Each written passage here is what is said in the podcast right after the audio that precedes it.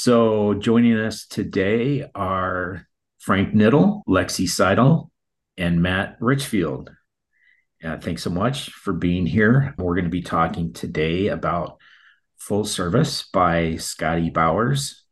And for any of you listening that have read the book, you know that the Hollywood portion of Scotty's story starts out after World War II when he began working at a Richfield gas station in Hollywood in 1946. And so he started sort of started out in this business of um, well, he was he was tricking himself, but then eventually it led to him basically arranging uh, liaisons for other people and getting old buddies from the Marines hooked up with customers as well. And it just grew and grew exponentially. So I wanted to ask you guys because it, it talks about a lot of famous movie stars and directors and writers and things like that. Were there any of those folks that you were surprised to find out were, you know, gay or lesbian or bisexual? I was surprised about Raymond Burr. Okay. Okay. Yep. Yeah, I had heard that. And also really because, you know, he looked he was under a lot of stress. I'm sorry, can you say that again? I was also relieved that he was able to have this relationship with Scotty because he also looked like he was under a lot of stress during filming. Yes. Yeah. And he eventually, I, I believe Scotty introduced him to his long term partner that um, I believe they were together until he passed away. So um, something like 20 years, which is, you know, which is great. Um, anybody else? Any surprises well, for you? It's funny that you mentioned Raymond Burr. That's funny that you mentioned Raymond Burr because, like in the '80s, I remember a coworker of mine saying, "Oh yeah, I forgot where her brother or somebody lived." She goes, "Oh yeah," and then Raymond Burr and his partner, and this was all the way back in the '80s. And I was like, "Wait, what?" And they're like, "Raymond Burr, yeah," and all that. So it's interesting, yes, that it's mentioned in the book because it's sort of like I've heard everybody that's been mentioned in the book. I've heard about for years, but it's now hearing it from him. So that's when people like question Scotty's, you know, whether this really happened. I believe everything did because somebody they're talking about, I've heard about this for years in different ways and all that stuff. Yeah, some of these were sort of, I think, open secrets within Hollywood, um, but not so much without, you know, outside of Hollywood, I guess. Um, and yeah, I guess there weren't any big surprises for me either. But it was it was interesting because you know he, some of the folks he mentions um, are movie stars that people might not be familiar with today. You know, unless they're into like classic movies. People like Walter Pidgeon, but a lot of them uh, are still big stars today that people are still very well aware of. You know, Vivien Leigh, Tyrone Power, Rock Hudson, Cary Grant, Spencer Tracy. So a lot of the huge, huge stars of the you know 40s and 50s, and even into the the 60s. Um, Anthony Perkins, for example. So, I was also surprised about Vincent Price, but then I was like, yeah, that makes sense. yeah, sometimes you kind of then look back on I don't know their persona or or how they behaved, and you can sort of imagine it. You're not okay. I, yeah, I get it. Okay. How about you, I, Matt? Oh, Matt, I think your microphone is off. Oh, now now it's off. I think I think we can hear you now. No, we can't. Sorry. The little microphone, the mute thing went off, but let me make sure I don't have anyone on mute. I don't think I do. Lexi, do you have yourself on mute? I do not. Okay. I mean, I, you guys don't need to. It's fine. How about this? There yes. you go. For some reason, my better microphone decided to just not work oh as we get into this so yeah. i apologize for that no problem um, Oh, and I just want to mention real quick, Frank, if you could get a little closer to your microphone, yeah, that would be great. Okay. Awesome. So I wasn't I wasn't really surprised by any names that were mentioned. Um, yeah. What and I normally I would have taken notes. Had I taken notes, I would have written another book. Um, just because there was just so much to keep track of, locations and people and associations and stuff. The what I found interesting, sometimes it was difficult, sometimes it wasn't, was the lack of labeling. Once or twice, he might say someone's gay or whatever, but most of the time, it was referred to this person preferred the company of women this person preferred the right. company of men um, and he would use descript- descriptions of gender just to say this is who i usually booked for this person yes. um, whereas if that same narrative was written today we'd have a lot more there would be a lot more discussion about identity um, which was not the, the focus of this book yeah. Um, so I just I found that interesting. Yeah, that's a great point. Um, because he really wasn't into labels. Um, one thing I really um liked about him is he had like this incredibly healthy, non-judgmental attitude, you know, towards sex. I think it was like way ahead of his time, pretty much ahead of where we're still at as a society today. You know, it was like innocent, almost childlike attitude, but it was like completely free of shame or guilt, you know, um, which I think is is really admirable. I mean, and and like they talk about, you know, how you shouldn't kink shame, and he didn't do that, even though like some of the things that came out about a couple folks, like I have to admit, like I kind of find them gross, and I wonder if maybe he should have included those or not, just because it could have embarrassed the families. Um, specifically like Tyrone Power, I'm thinking of.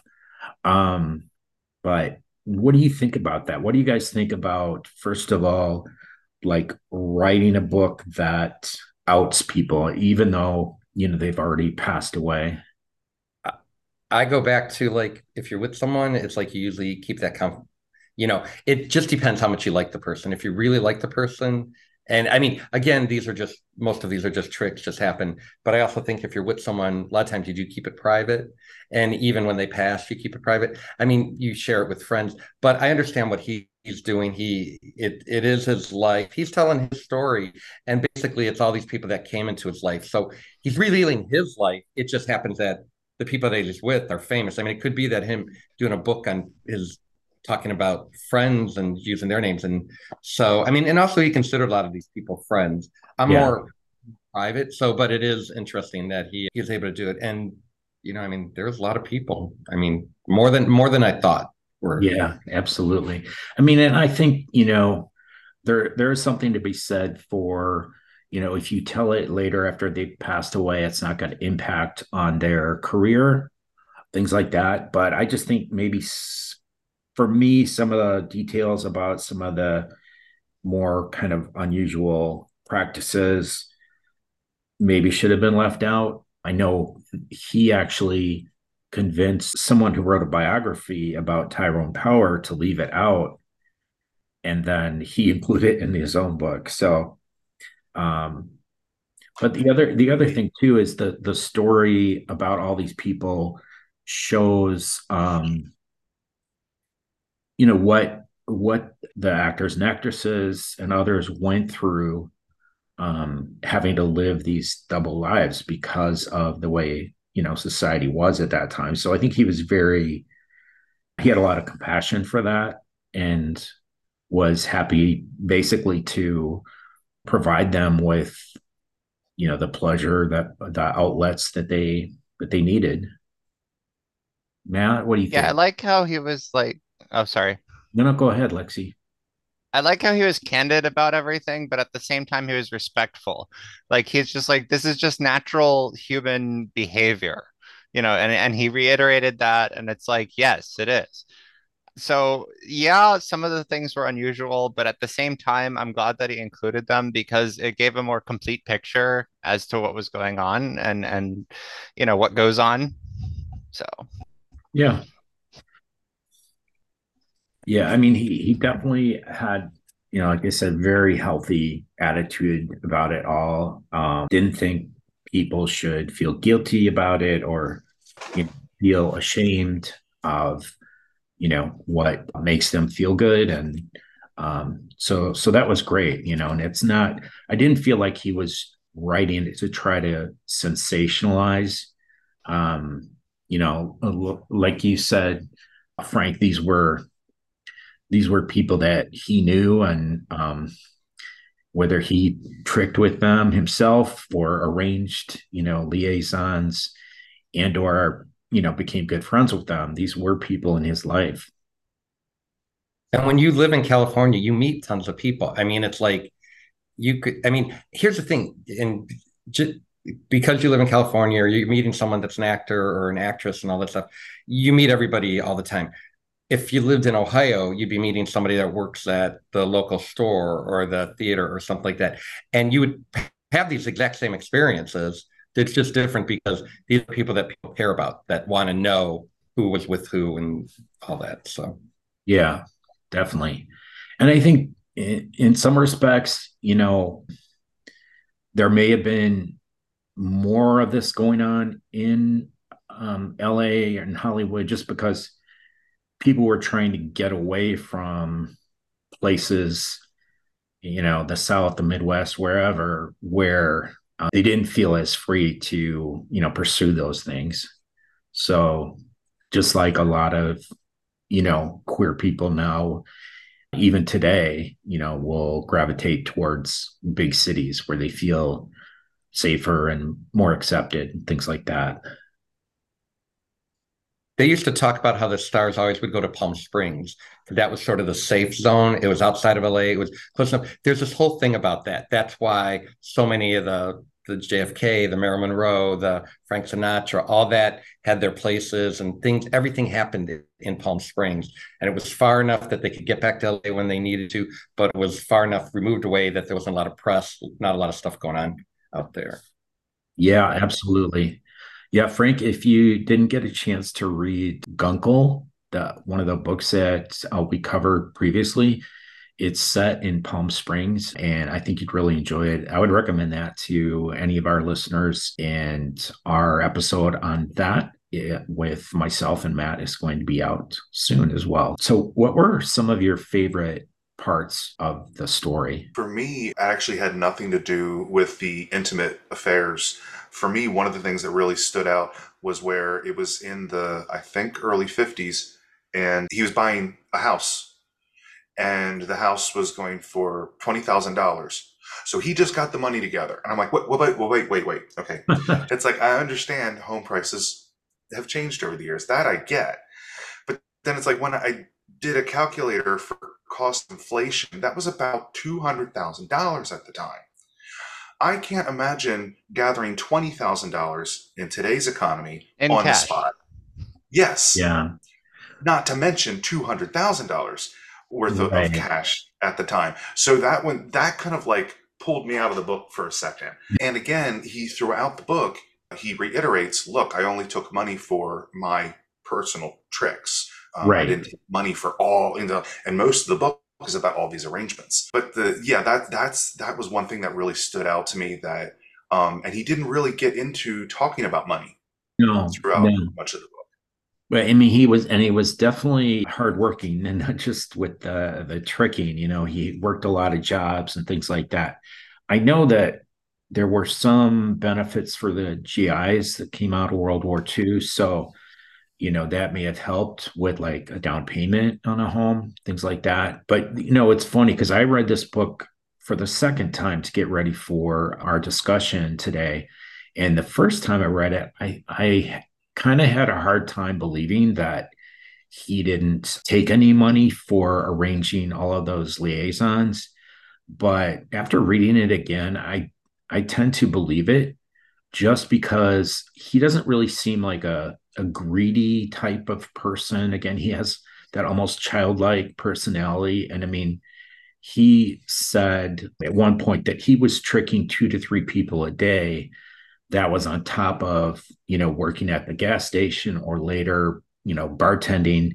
So I believe it now. I don't know if there's anything that you guys found maybe hard to believe or you thought maybe it would have been exaggerated in the book well I'll, I'll, add the some of the the the again and i listened to the audiobook so you, you, yeah i'm getting a bit of a, a bias from the narrator um, but the um, the implied casual nature of some of the gatherings like mm. some of the mm. parties oh and this just happened i'm no prude I've been, I've, I've been to a few gatherings of humans and things have gone on, or I've seen people walk into another room and come out looking a little different. But again, for the time and the, the pairings or groupings that he would help arrange just seemed, um, that seemed a little far fetched. Uh, also, a major, I should say majority, but at least half of the time where he was, um, actually probably eh, about 20 years, of the time that he was making these arrangements for other folks, the Hays Code was still very much in effect in the industry. And if you're listening to this and you don't know what the Hays Code is, look it up because it's a it's a long, messy list. Yeah. But it's a, about impropriety being uh, presented, and but it's interesting that it started because of several scandals that had happened, and legislation started getting written like not policy in Hollywood, like states were enacting legislation or trying to, saying this movie's banned or you can't show this or you can't show that. And I another thing too is I didn't realize that this that the code was technically in effect until like '68, which I just find so odd because I don't equate the '60s matching up with that kind of um, uh, puritanism. Yeah. I can't think of a better word at the moment. But the but yeah, it's just interesting that during the time there was such a public restraint that was that was put on in the community. And so anyway, I, that was another thing to that was going around in my head while I'm reading through all these years. Yeah. Correct me if I'm wrong, but didn't the Hays Code apply more to what could be shown in the movies? Did it also apply to like the private lives of the actors and so forth? There were clauses in a lot of contracts, like moral so, clauses. So you know, um, if an actor was caught, you know, one male actor was caught kissing another male actor in public, they could lose their contract. But that was, I think, that was like kind of aside. It wasn't really part of the Hays Code. Hays Code yeah. was more about what could be shown to public.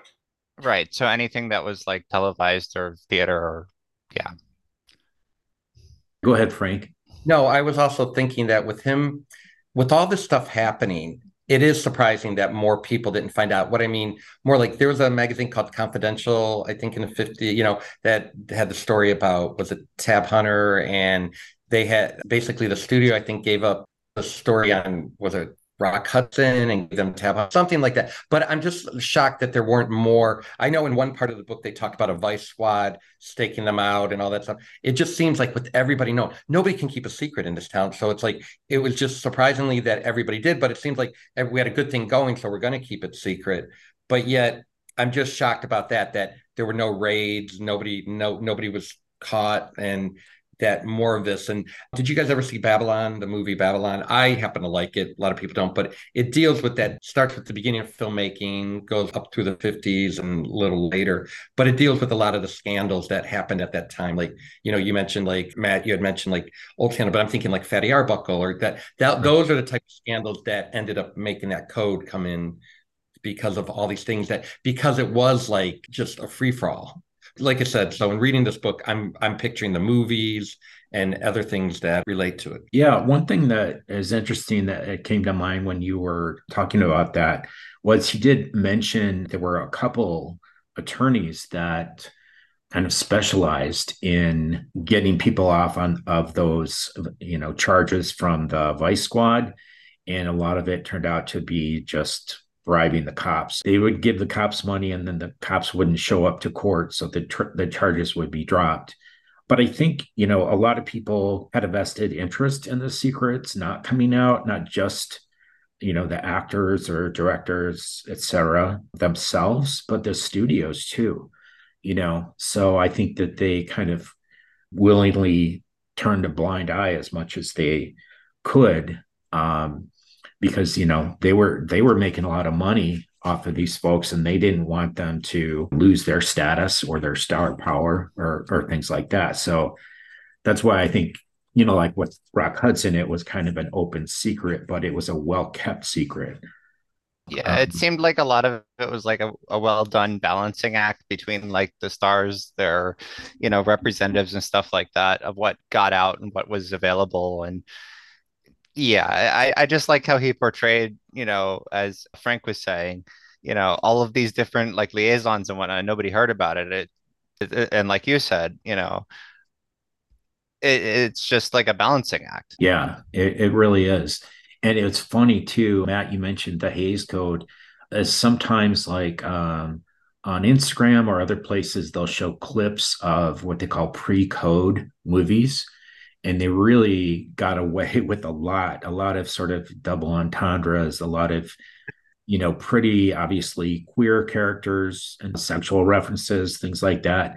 You go back, some of the like Mae West's initial movies. It's really fun to see those, and you can see a huge difference between those and then the movies that were made once that Hays Code was in effect. You, mentioned it. If you can't, don't mention it. But you keep it up Tyrone Power. Is something I don't know and that I should look up later? Because I'll look it up later if you can't mention it now. But is there no. was it mentioned in the book that I missed it? There's something it, it, was. I don't I I don't know. Maybe this is me being prudish, but it kind of grosses me out, so I won't mention it. But okay, I can um, look it um, up yeah look it up. And and similar with Charles Laughton. Yeah um, that was that was the part of the book i was i struggled getting through. Yeah okay. yeah that was kind of gross as eh. well you know and i i try to be open-minded but everybody has their you know things that kind of freak them out i guess.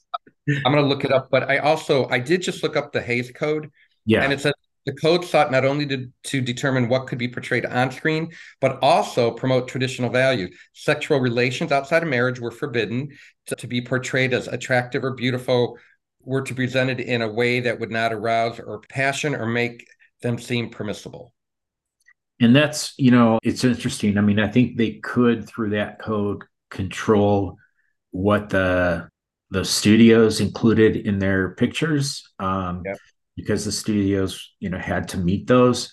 But it, it clearly didn't work when it came to people's private lives. And I think, you know, it just drove, it may have driven people further and further into the closet, but they still had those needs. And, you know, Scotty Bowers was definitely one person who was there to help them find those outlets that they needed. And I mean, we all know, even, you know, it's, it goes on today too when governments or other organizations try to legislate what they consider morality um, that really it really doesn't work you know? Um, people are people they're different. Everyone needs to live their life the way that makes them happy. And it's i think kind of silly to think that you can legislate that kind of thing. But i think it goes to just people who want to control other people. You know, I think I was going to tell you about. Did you ever hear of you know, you know, with Scotty? It and I actually, I'm just letting you know, I did see his documentary up at the Laemmle up the street from me, and he was actually there when he was alive. Mm-hmm. I mean, when he was alive. Um, but I think about him providing sort of like a safe environment for this to be going on. Because did you ever hear the death of Roman Novarro? Do you yes. all know about him? Yeah, and Ramon Novarro. Uh, but and you know, he was sort of like there was uh what's his name, the Sheik, what was that Rudo R- Valentino. Yeah. Yeah. And then came him, and then with him being killed up in really right up the street from me in Laurel Canyon by two hustlers that arranged to come up. You know, how scary is that? So on one hand, you know, Scotty was doing a good thing because it was more of a safer environment, or the people that it sounds like everybody that he was arranging for the celebrity or who else were decent people compared to these two little thugs that this guy called up and they kill him and rob him for like 50 bucks. I mean, it's just like and that's even scarier being in put in that situation where anonymous people are coming to your house and then god forbid what could happen right i think especially when he first started out you know arranging these liaisons for people a lot of the younger people he knew like guys he was in the marines with and maybe their girlfriends or whatever he did know them and he did know that they were good people they just needed, you know, they just needed the money. And so I think, yeah, he definitely kind of screened folks pretty well. And then, you know, eventually when people like Ramon Novarro would, I don't know if they just kind of cruised the streets or whatever, and you never know what's going to happen. It can be, can be dangerous. I mean, Grindr can be dangerous, right? I also heard, and you guys, if anybody, and please tell me if I'm wrong about this, but you know, it, it just sounds like with the book, you know, turning tricks or the guys being with other guys, it, it didn't seem like they mind, you know, it was, you know, they were like, oh yeah, sure, for a couple bucks, I'll do whatever. I also heard that about San Francisco, about the Castro district, about during when a lot of the guys that were in the service, and please correct me if I'm wrong, this is just what I read, is that when a lot of guys were dishonorably discharged from the service, for being homosexual. They were treated not with respect. And basically, a lot of them were dropped off at the port in San Francisco, and a lot of them didn't go home.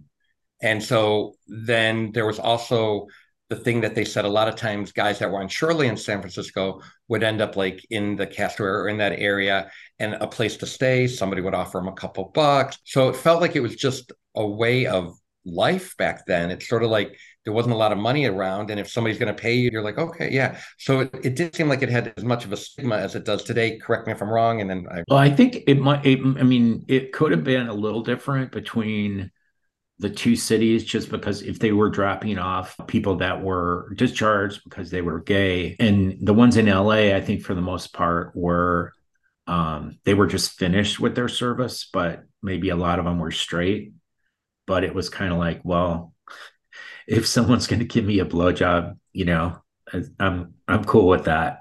But they probably didn't do other things, you know what I mean? Because they were straight, they they probably had certain limits. But you know, um, gay or straight, you know, it's probably like, well, a blowjob feels good, and if I have to close my eyes and think of my girlfriend, I can do it. you know what I mean? But I would like to learn more about San Francisco. Sounds that was like- one of the other things that I appreciated about his portrayal of things was gay, straight, lesbian, whatever. The, and and as Frank and you were saying, that he kind of screened the people and, and knew that they were good people. Um, you know, he he never made anyone go past their limits or anything. He never promised anything. It was just, here's this person that I know. Here's what you know, and just it's up to you too. Yeah, and I think if any of either the customers or the you know tricks ever did anything, ever you know crossed any lines, he definitely would have you know banned them from his services going forward because he uh, you know he did care about people and he did want people to be safe and to be okay and just you know have a good time which is awesome